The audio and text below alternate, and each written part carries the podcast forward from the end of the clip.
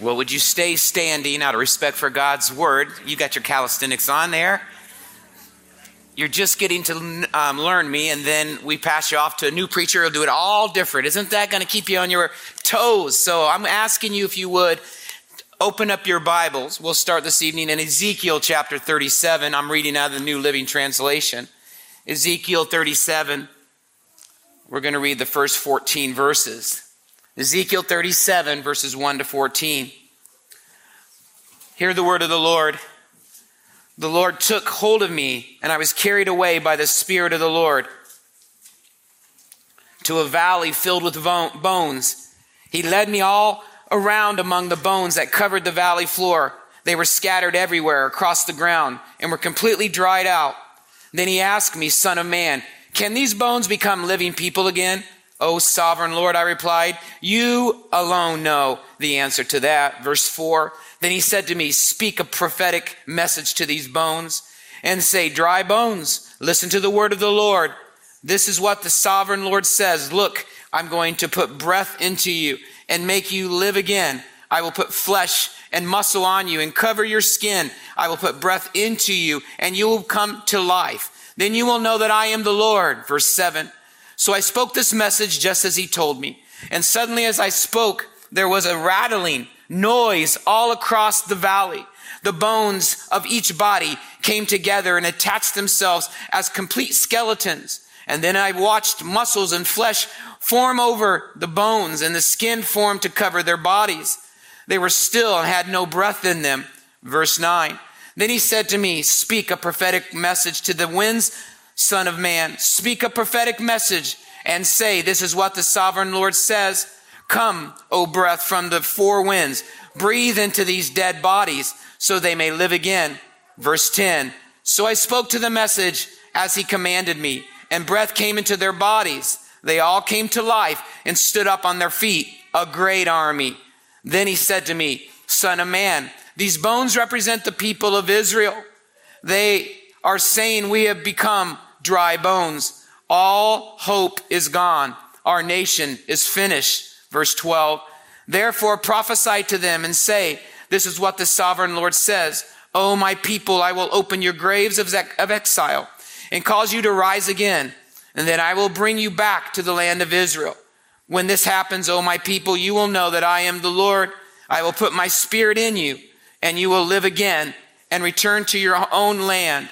Then you will know that I, the Lord, have spoken and have done what I said. Yes, the Lord has spoken. Let's pray. And I'm asking today, tonight, Lord, that the words of my mouth, meditations of our hearts will be pleasing in your sight. And as the prophet Samuel prayed long ago, we pray now, speak, Lord, for your servants are listening. And all God's people said, Amen. You can have a seat. well, I want to thank you for and enabling me to be here for the time that I am. This is my last evening message, and then tomorrow morning I will finish up my time. You are in good hands with Pastor Steve DeNeff. He is one of the best when it comes to preaching. I am a fan of his, and you are in for a real treat. For those of you who've been here 15 years ago, you know exactly what I'm saying. It's a good week. Can I get an amen? Now, with that being said, tonight we've been talking over the last few uh, nights what it means to be a water walker. How many of you decided you're going to be a water walker or you are a water walker? Would you raise your hands? Water walkers change the world, do they not? Let me ask you this.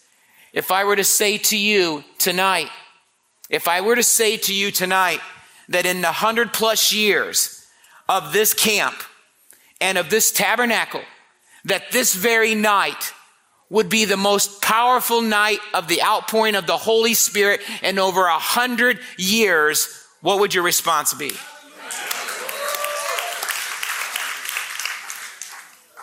Let me ask that again.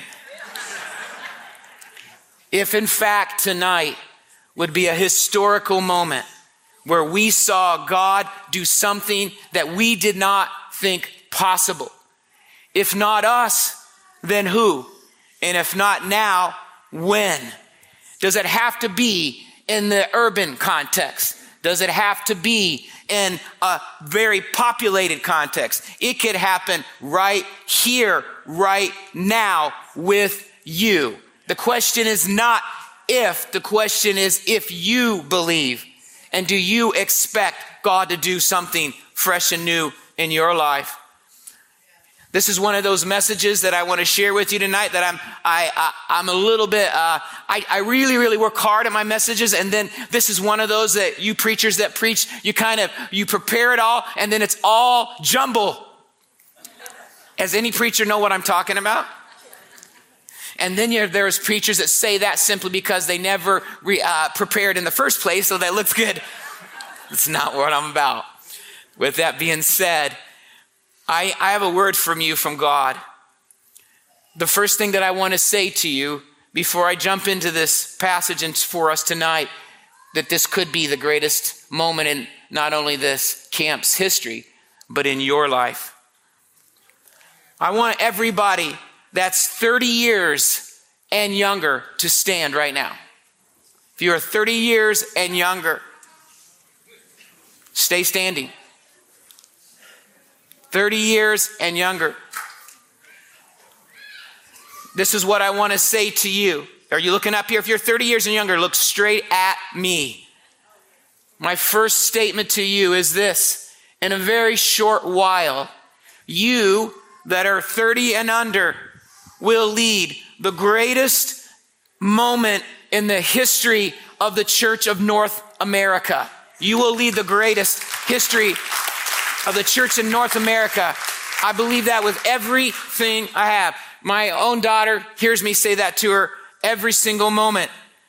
And you may not have all of the political power, and you may not have all the money, and you may not have all the buildings and all the experience, but what you will have is the most important thing is the call of God, the power of the Holy Spirit, and the vision to do what God has called you to do. And we are with you and we celebrate you regardless of what comes your way.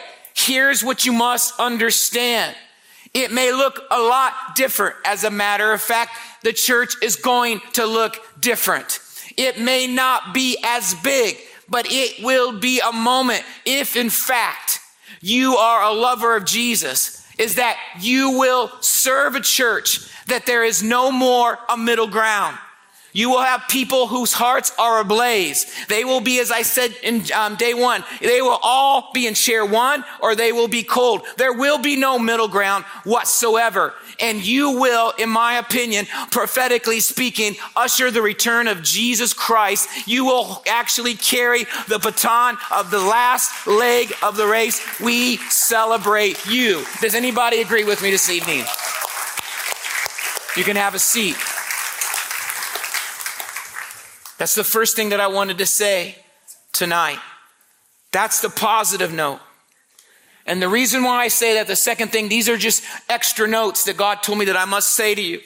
The second thing that you must understand is why I said that is that what Second Thessalonians chapter 2 verse 3 says to us is now upon us. The great falling away, the apostasy, the turning away or whatever your translation says. I've always read that as in the tribulation or in an uh, end times where Christians will feel the pressure and turn away. I never read it in the context that while I was in this moment, that we would see so many people turn from the faith. Does this make sense to anybody? I'll tell you one thing. It's one thing to read that hypothetically. It's another thing to live it in your churches, but more importantly, in your families. Peter and I were just chatting when my Michaela came up and he said, Nobody makes you prouder than your kids. I said, Amen. And I didn't pause, did I? And I said, Nobody can hurt you deeper than your children because you love them more than you love yourself.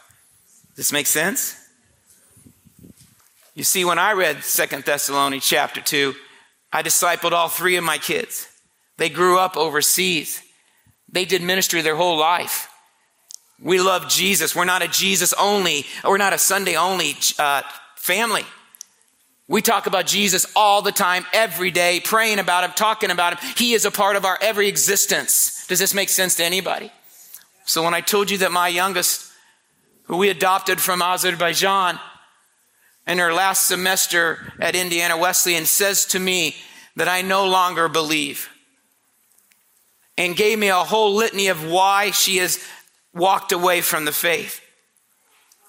I cannot begin to tell you all the emotions that my heart felt in that moment.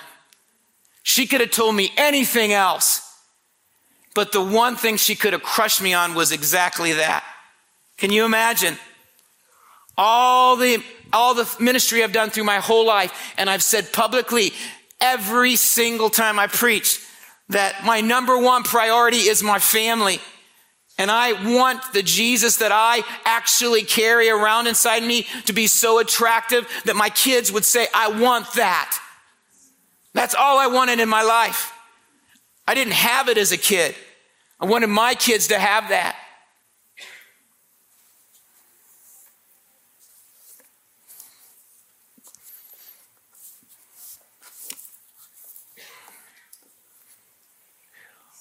I'm not even an emotional guy.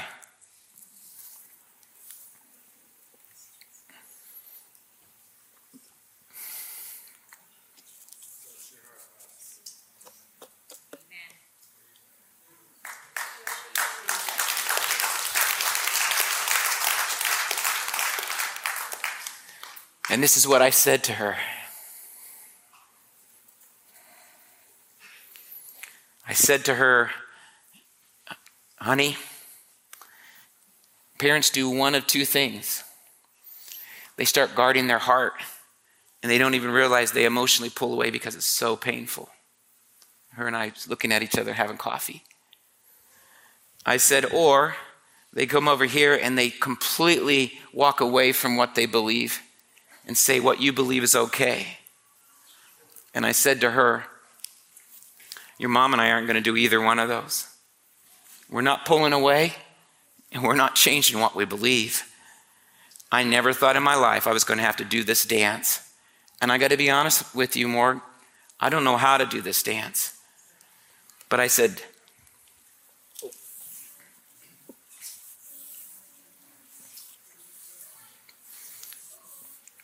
What have I said to you since you were a little girl? She goes, I know, Dad. There's nothing I can do, there's nothing that I could say could ever make you stop loving me. I said, That is the truth. But you can hurt me and you can stop the relationship, but that will never change.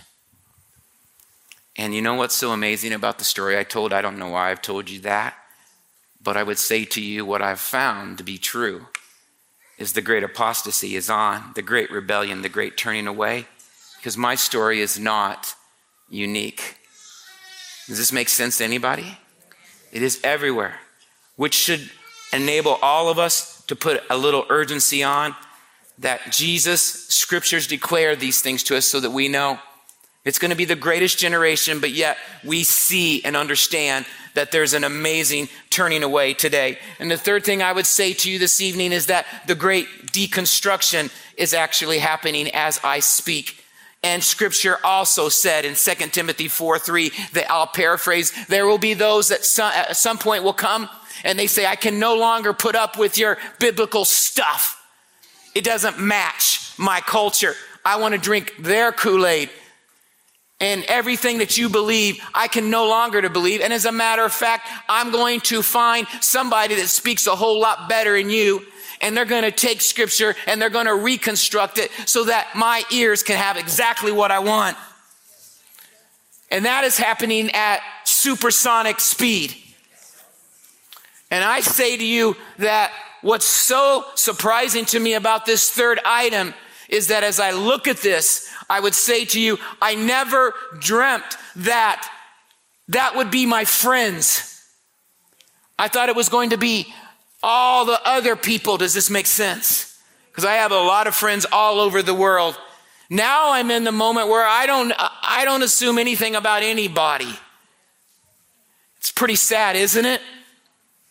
So these things are on. It's on, man. I'm not just a man of passion and urgency because that's the way God made me. Because when I look at scripture and I look at where we're at, I'm like, are you guys awake and can you see it? I'm going to give an account before Him. I'm not here to entertain. I'm not here to woo and wow you. I'm not the greatest preacher. I'm here to give you truth. It's your desire to say whether or not you will agree or disagree with it.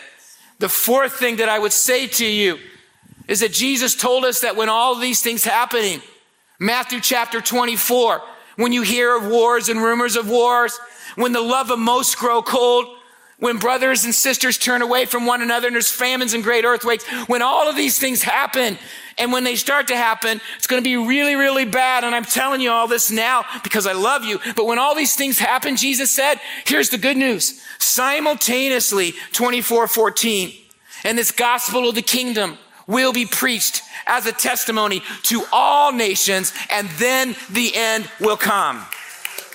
So, on one hand, it's going to get really, really bad.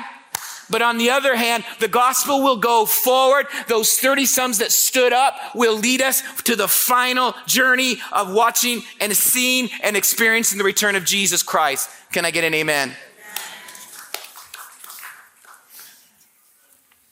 The last thing that I would say to you is that I believe there's a sifting occurring right now in the church.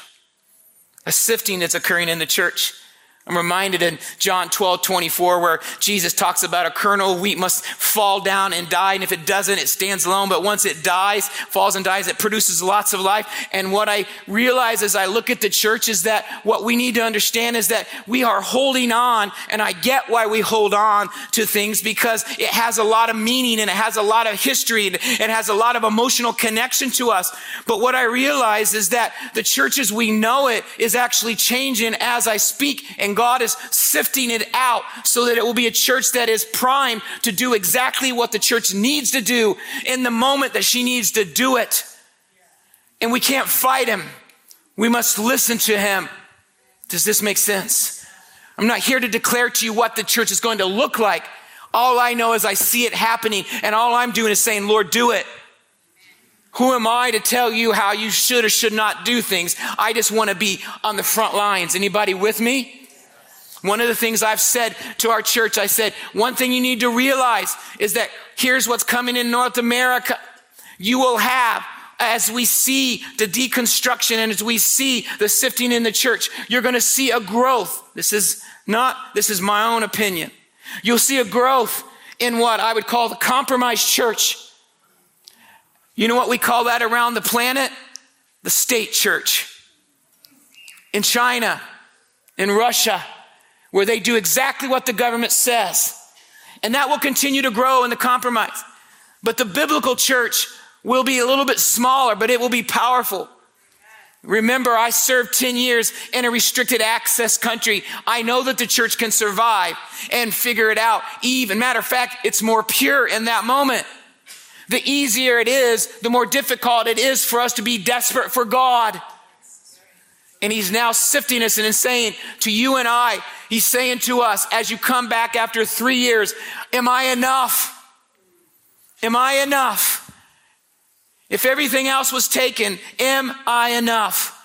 You and I must answer that question tonight because what I believe is this. We are a church that is in survival mode. I've served in Detroit in an inner city. I've served in Baku in a third world country. And what I say about both of those cultures that were similar is they were survival cultures. And when you're a survival and you're in a survival mentality, all you think about is the next meal. All you think about is the next minute. You don't think about camp. You don't think about restaurants. You don't think about your retirement. You don't think about carpet and cars. You think about how to survive. And I would say to you, I believe the church is right there now. And if we stay in a survival mentality, we will get off of a mission mentality. May God help us. May He move us in the right direction. With that being said, when I look at Ezekiel 37, we look at a passage of scripture that many of us are familiar with, and this vision that God took Ezekiel on in a very, very low moment in a history where the most powerful statement in those verses was they were people with no what? Hope. No hope. It's over with. Uh, they're in captivity. When you are a people of no hope, you are a dangerous people. This makes sense to anyone. And it's in that moment that we need the supernatural. There will be no man or woman that can get us out of it. There will be no plan or no program or no marketing event or in any building or any sermon or any worship team or any concert that's going to be able to do any of it. It's only going to be God that's going to be able to do this. That's where they were at. And that's where we're getting at right here and right now. You see, I'm, I'm passionate for let the dry bones live again. Anybody else? What you may not know about my life is that, as I said already, I wasn't raised in the church. I was born and raised in Marion, Indiana. I was a street kid. And in that experience, God did something pretty miraculous that has had ripple effects to this day, July 28th, 1982. 40 years ago in that city, God poured out a spirit. And I'm the one of many products of that moment. You call that, we call that a revival. It's not written in the books. Nobody talks about it, but I lived it. I experienced it. I went to camp just like this. I sat halfway back. I heard about Jesus for the very first time. I came and knelt at the altar, and as I, because they said, Do you need God? I said, I don't even know if He exists, but I'm so screwed up. God, if you're real, show yourself to me. And as I knelt down, all these kids came behind me and they put their hands on me, and I was so unchurched. I looked at them and said, What are you guys doing? They said, We're praying for you. And do you know what happened? That's what my beginning experience of Christianity was all about. And here's the crazy thing about it. We then, from that camp experience, we were coming in two to three hours before the service. Well, before there was worship bands. In 82, there was not a lot of worship bands a guy named Dwight Robertson led us. He looked like Keith Green at the time, had a long beard. And he sat at the keyboard and just played. And we just came forward for three hours worshiping and praying, worshiping and praying. And then kids, the Holy Spirit would fall. Kids were running out because you either, when the Spirit of God falls, you either run towards Him or you run away from Him.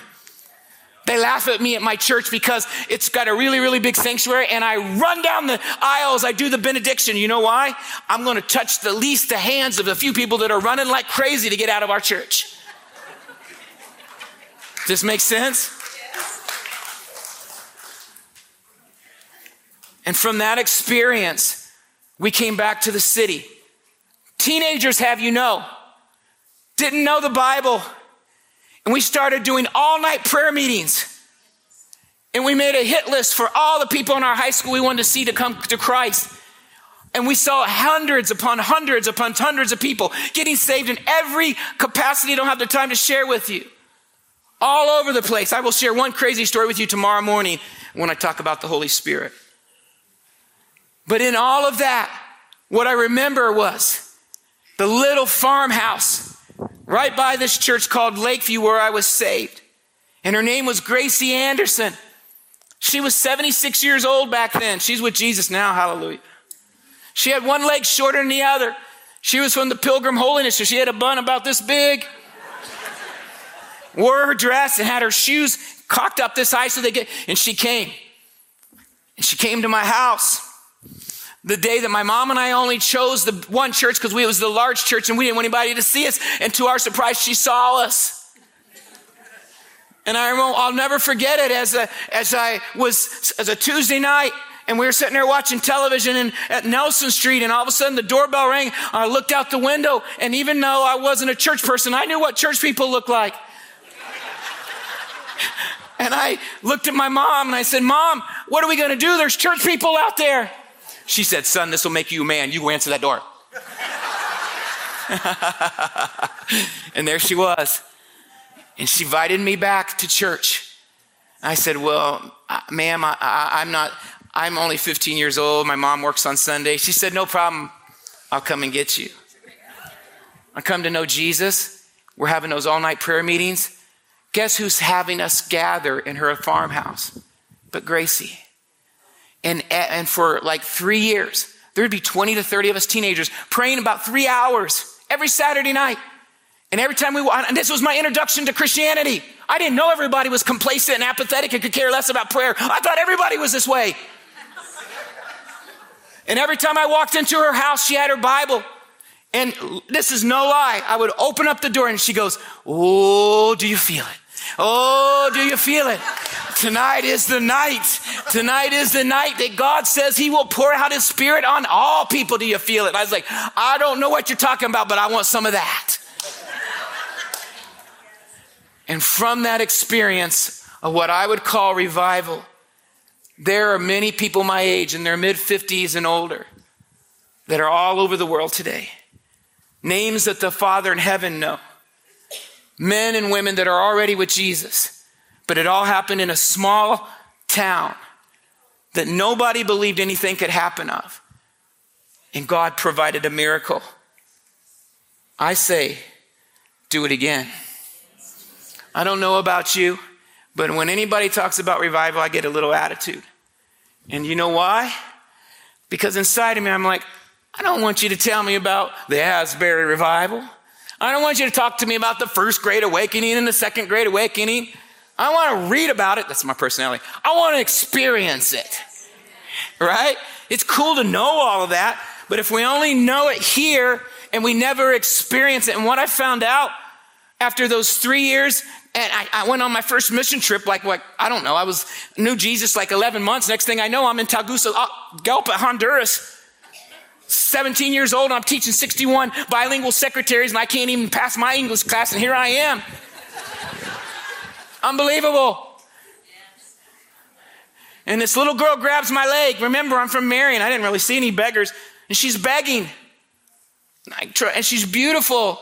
And I try to get her off, and I'm uncomfortable. And I met with God right after that, and I was yelling at him. I was living by myself, trying to figure this whole thing out. And I said to God, I was like, what's up with this? Why? I learned that we call that trafficking today. They didn't call that back in 1983. If she didn't get her quota, they would beat her, right? And I said to God, Well, I don't get it. I thought I had it bad. Do you love me more than you do this little girl? Come on, God, answer up, man. You got some tough questions going on here. And it was as clear as me talking to you. He said to me, Mick, I love you. I love that girl as much as I love you. But I have given you everything I've given you. Not because I love you more, because I want the rest of your life to bless little girls like that. And then I see my Morgan in front of me who would have been exactly in that same spot. And I lived through not only doing it, but living it out. And I'm so far off from what I'm supposed to say. Let's just keep on going. What do you say? So, what is revival? We can intellectualize it, we can make a class on it, we can parse it out and tell you everything else. But revival is basically when God revives and meets with his people in a way that changes us. And when God's Spirit hits, guess what happens? You and I no longer think about the person on my right or my left. And you don't, you stop thinking about, like so many of you do, well, all my stinking sin and what I did last night, all that stuff, all of a sudden you get God focused. And God's glory shows up. And God's power shows up and just scads of people come to know Jesus. And the church starts becoming the church that it's supposed to be. And there's this incredible amount of repentance, of turning to God. I've seen it. All over the world, I've seen it. I would ask us today, we wanting some of that? Are we needing some of that for our families and for our mission and, and what we believe? How do I know, according to this passage, if my bones are dry? Right? How do I know that my bones are dry? He says in verse 11, then he said to me, son of man, these bones represent the people of Israel. They are, they are saying that we have become old, dry bones. All hope is gone. Our nation is finished. And I'm an optimist. They were way worse off than we are. But there are people that would put us in that category. But the, this nation had forgotten God. They were spiritual corpse. I remember with Dr. Wafahana, who used to as, as one, uh, part of my church in Mosaic in Midtown Detroit. She's from Egypt. She said, when I, her and I got together, she said, You know, for 20 years I've been in a spiritual coma. I did everything right, I did all my duties. But when she had a revival in her life, my word, she was getting every book, sharing with all of her clients. She all of a sudden, when you get blessed by God, it's called the Abrahamic covenant.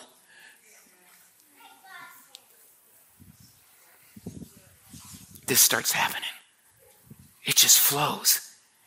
And you don't have to have all the Bible's verses memorized. And as I said about Peter the water walker, you don't have to be perfect. You just experience something. You can't, you can't hold it in. And the beautiful thing is, is in your imperfections, God's glory is seen all the more. That's who make, that's what makes you who you are. All right. Isn't it awesome that we're all Kirk, uh, really weird and strange? God's glory is seen. How do you know if your bones are dry? How did you get to this point? I got to say, after many years of ministry, there have been times I felt like I was, I'm Jeremiah the prophet weeping going, Oh God, how much longer? Any pastor know what I'm talking about? I'm not judging, I just feel a heaviness on my heart where you have preached your heart out into an obstinate and stubborn people, a religious people, a people that have so much head knowledge. There's nothing I can't woo you or wow you about. There's nothing I haven't said that you haven't heard before. I need the unction. Sound like an old good word? Here's what I would tell you you know what I fear the most? Fear the most is that the blessing and the anointing of God is not with me or our church. The blessing and the anointing is the most important thing we need. And as I go across North America, we're like cookie cutter churches. We go through all of our programs. Uh, uh, it's like clockwork. And I'm like, wait a minute, isn't your church uniquely your church? shouldn't, shouldn't you somehow, some way represent the place in which you find yourself? And isn't God creative enough to do it a little different in your place? That's when the blessing and the anointing of God is on us. And when we're all cookie cutters, we can go right through it all. And as we go through it all, guess what happens? We don't even know whether the Holy Spirit's there or not. Because we got so many good trained speakers and preachers.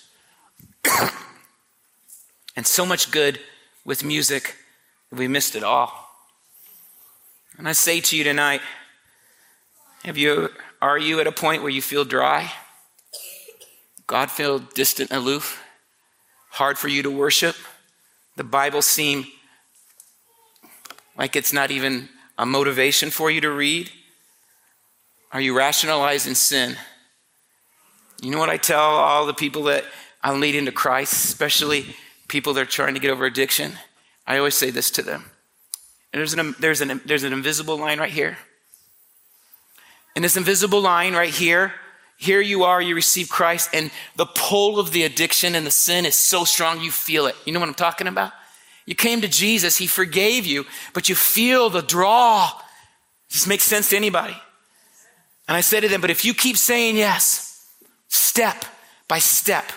What will happen eventually is that you will cross that invisible line. And now you're on this side. This is the beauty.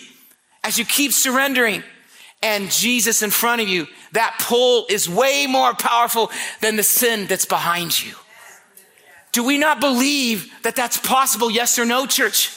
Let me ask you again. Do we not believe that it's possible?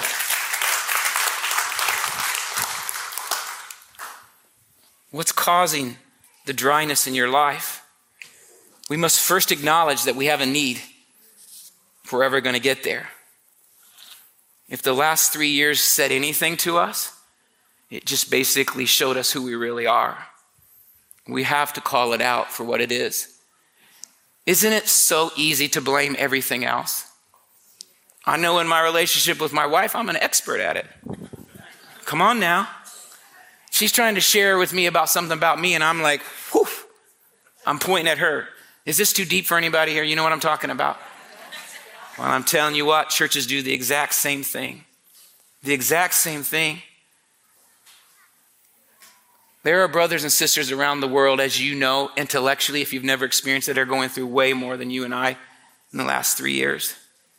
And they are amazing. They are amazing. And they are serving with everything they've got. You know what I like to tell people? I like to say this as my daughter was talking. I like to take people on a trip. I'll be in Africa in a week. And I take them on a trip and I bring them to one of the mega cities in Asia. Millions of people. I said, You want to feel like nobody? You think you're something? I'll put you on a corner in Asia with the millions of people all around, and then you think your church is something.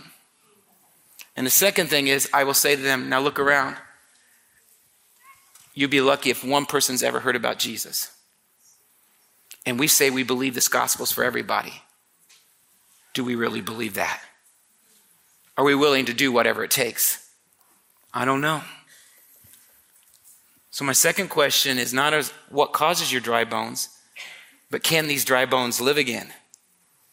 I say yes. Does anybody else? Yes. He asked, he asked him in the, in, the, in the vision, can these bones live again in verse 3? And he's like, great answer. God only you know, right? I, I, I, I'm, I'm just along for the ride here. You just tell me what you want me. What's the right answer? And he's saying clearly, I'm the one. Speak the word. Pastors, stand up. Pastors, stand up. And then he said this as he looked at the valley in verse 9. And he said, Speak a prophetic word. Are we afraid of prophecy? I'll ask you again. Are you afraid of prophecy? Uh, maybe you are. Speak a prophetic message to the winds, Son of Man. Speak a prophetic message and say, This is what the sovereign Lord says. Come, breathe from the four winds, breathe into these dead bodies that they may live again. I speak over each and every one of you, and I prophetically say, Speak the word of God and believe that God can raise the dead and that you can begin what verse 7 says, and the rattling bones shall start to live that you will be men and women that believe that God who has called you. I said it two nights ago. One of the greatest challenges to preachers is simply this. They're going to know whether you believe it or not. And once they know you believe it, they're willing to do whatever. And number two, you have to be the one that's willing to be the first in line. You live it out. You're not perfect. But everywhere I've went, pastors, all I've done is said, I'm going to lead and I'm going to serve harder than all of you. I've never been the most talented one. I've been the one that's going to give then and then and then. And I'm going to be there. And I speak prophetically to you and say, now is the time for you to rise up and have vision and dreams for your place and that God would use you in this moment and in this time to raise up the most amazing church. And even though it may not look the same as it was before and it may not even have the numbers in which you thought was all successful, but you will raise up and fulfill Matthew 9, 37 and 38 that declares that the harvest is ready, but the workers are few. You will be a part of that moment that God raises up his men and women that are willing to say, I'm all in. You can have a seat. are you willing to go there? Are we willing to humble ourselves? Are we willing to seek after Him and pray so that we can hear from heaven? Are we willing to practice the early church's attributes that changed the world. I love what they did. Because we know that in a moment that we begin to believe, that we will see repentance and restoration. There's those of you right now, somebody can hear my voice, maybe it's online. And tonight is your night that you can be restored. You don't believe you're worthy. And I hear, I'm here to declare to you, you are worthy. John 21, Jesus restored Peter, did he not? And he's here to restore you. Now is your time. Now is your day. I call you, church, I call you to begin expecting, to come in with an expectation, just like when we were naive teenagers. God's going to show up tonight. And you get excited about it. God's going to be here tonight. And the preacher can preach the worst sermon of all time, but God's going to be here. It doesn't matter. God's going to show up. How long has it been since you've been in a church service that you believed God was going to show up? It feels like to me, we just kind of hope that He's going to show up. We kind of like playing Russian roulette. Well, I hope God shows up. God wants to show up. The question is, are you going to expect it? And are you going to believe it? I led a house church movement and they understood when we had gatherings together, we could only tell them within three hours of when we were going to gather because it would have been risking the whole thing. And when we gathered together, the gathering of excitement, you could see it in their face because they were a minority. That's what you're going to be in a short, short while. And when they gathered, there was incredible excitement, expectation of what God's going to do. And every single time God showed up. And I'm saying, when are we going to do that? When are we going to get desperate enough? Now's our time. Are we desperate? I've only been at the church I'm at for three years. And in that time, the first thing I did is I put altars in. And in that, I said, we're going to begin to teach expectation. We're going to give the Holy Spirit room to move. We're not afraid of him. You follow me? We're not afraid of him. It doesn't all have to be scripted down to the very second of planning center. I drove them crazy. Every single time they go, Pastor, where are we going? I said, Well, I'll know when I know. Sounds like you're not ready. I'm ready. But he's the one that's going to lead me. Does this make sense?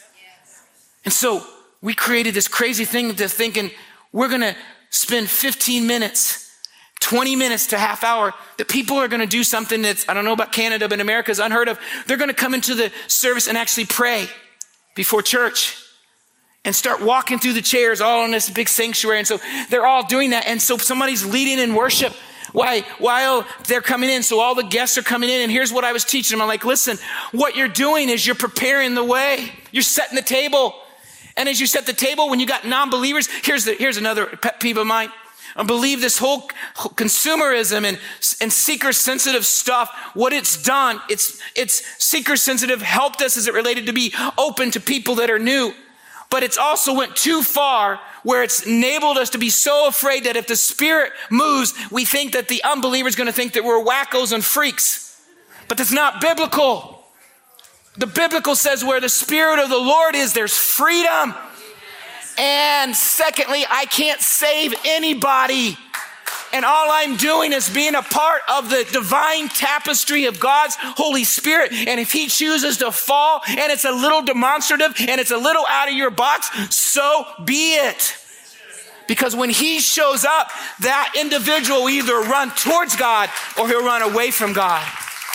You say all that to say that over the last six months, we are seeing a movement of the Holy Spirit that I would say is a revival. They're not writing about it. We're not promoting it all over. We're just seeing lives changed. Not because I'm preaching, not because it's because they're believing, because they're praying, and because they're expecting.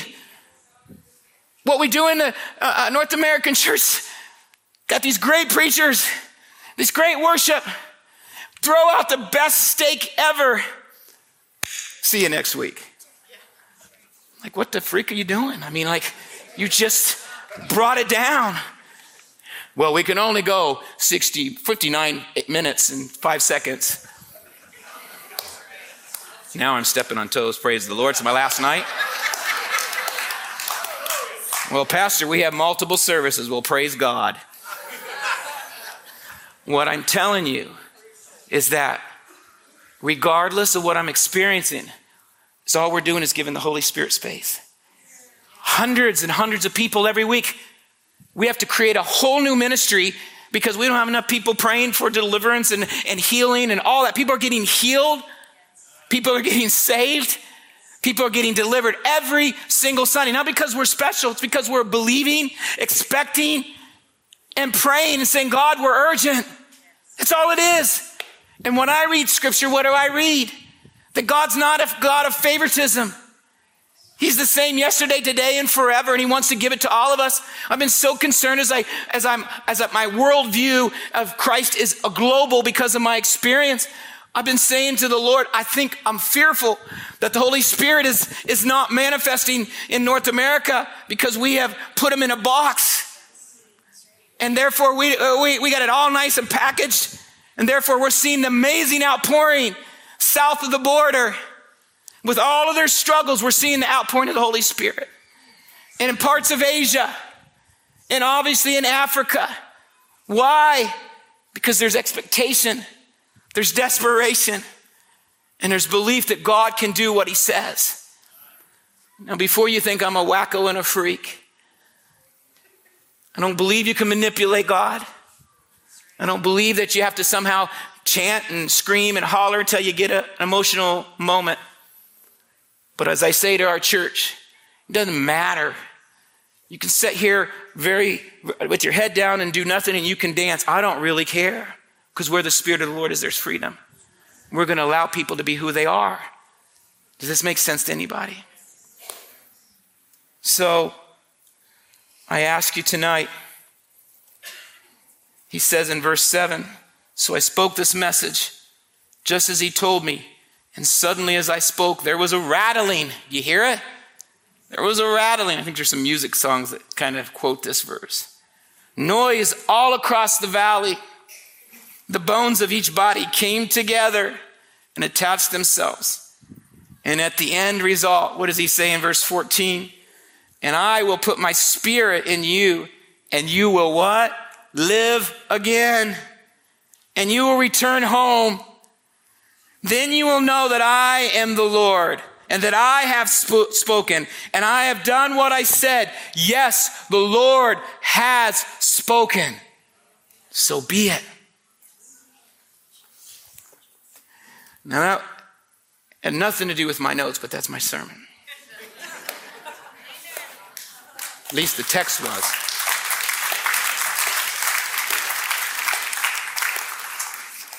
How do we know when this occurs? There'll be a new hunger for God. There'll be a new hunger for His Word. There'll be a new hunger to serve those who hate you and those who disagree with you. That's the radicalness of the Sermon on the Mount, right? We will see those things happening. And we will see worship authentically be what it needs to be. So I ask you again if I told you that tonight was going to be the greatest night in the hundred plus years of this amazing camping in this tabernacle. Would you be excited for that?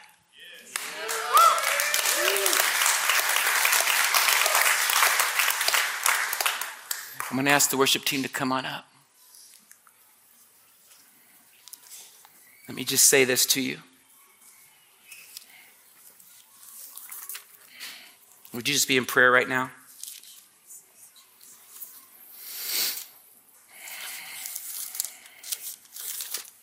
Go ahead, church, start praying. As I try to figure out how I'm to have us respond.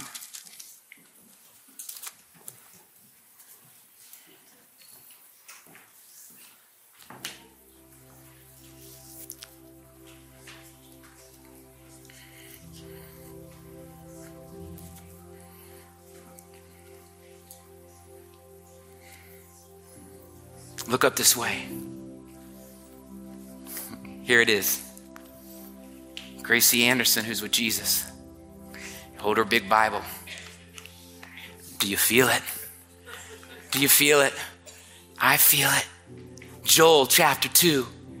In the last days, I will pour out my spirit on all peoples. Right? All peoples. Your sons and daughters, they're going to prophesy. Your old men, old men, listen up. I'm not there yet. Oh, men, you will dream dreams. Young men, you will see visions. And I say to you tonight, are you hungry for something more than what you've got? You've declared you want to be water walkers. Water walkers is all engrossed with Jesus. That he will do something we can't conjure up. This makes sense. Would you stand with me?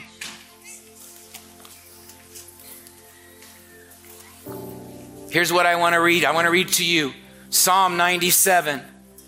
Hear the word of the Lord. The Lord is king. Let the earth rejoice. Let the farthest coastlands be glad. Dark clouds surround him, but righteousness and justice are the foundation of his throne. Fire spreads ahead of him and burns up his foes. Did you hear me? His lightning flashes across the world. The earth sees and trembles, not because of our church service, but because of God. And they tremble. The mountain melt like wax before the Lord. Before the Lord, all the earth. The heavens proclaim his righteousness. Every nation will see his glory. Can I get an amen?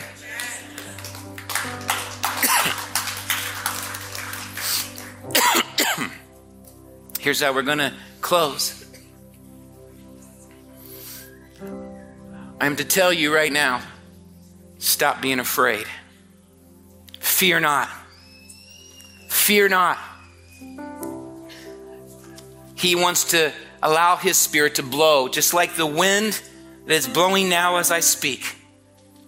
And as tomorrow it's supposed to rain physically here.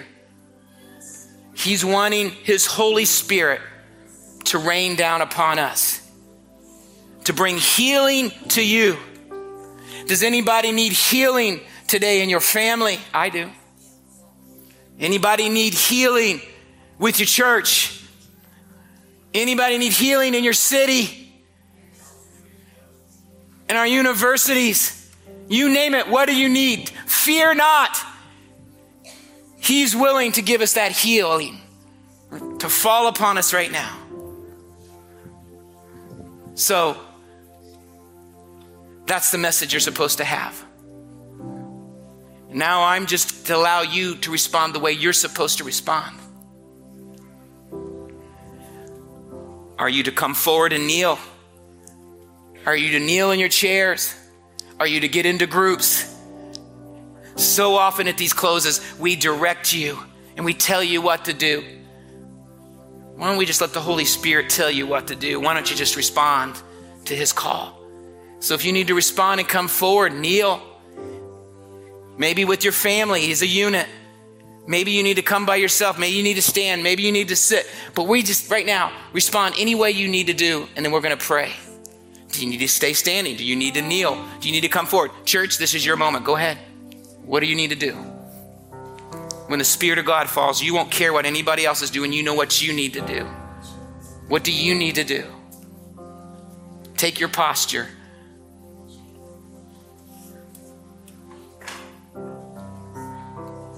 Are you desperate enough? Are you hungry enough?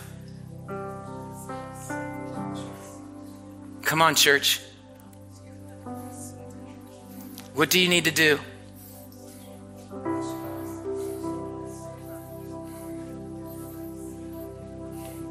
Some of you need to bow your knee in humility, saying, Oh God, forgive me. Some of you need to cry out for the miracles that only He can give you. Go ahead, start praying right now. You can pray out loud, it's legal. Go ahead. Come on, seek Him while He may be found. Ask Him to move in your heart. Ask Him to send a revival here and now. Go ahead, church.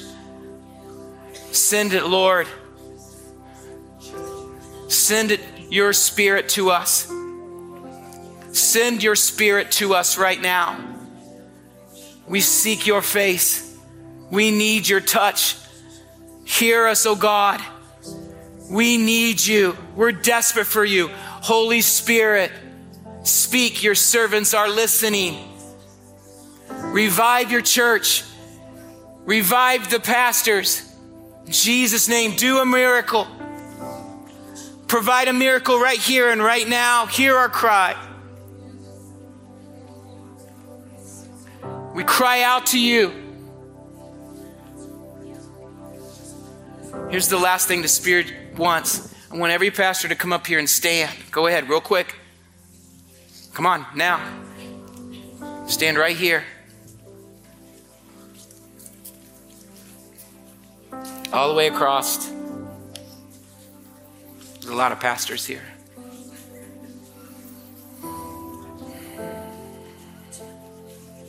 Ahead, keep going down through here.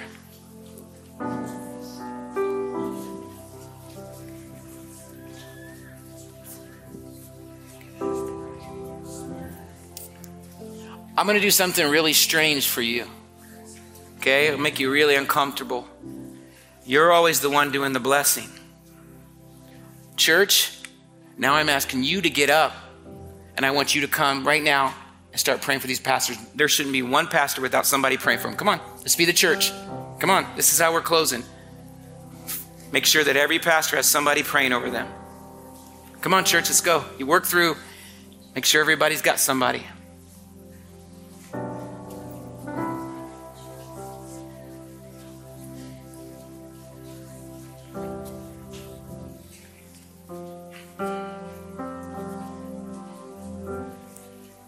We have some pastors right here that need people come over.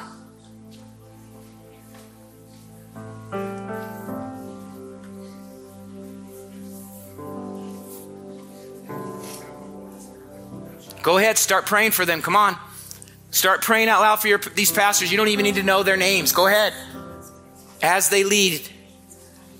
Come on, church, call it out for them.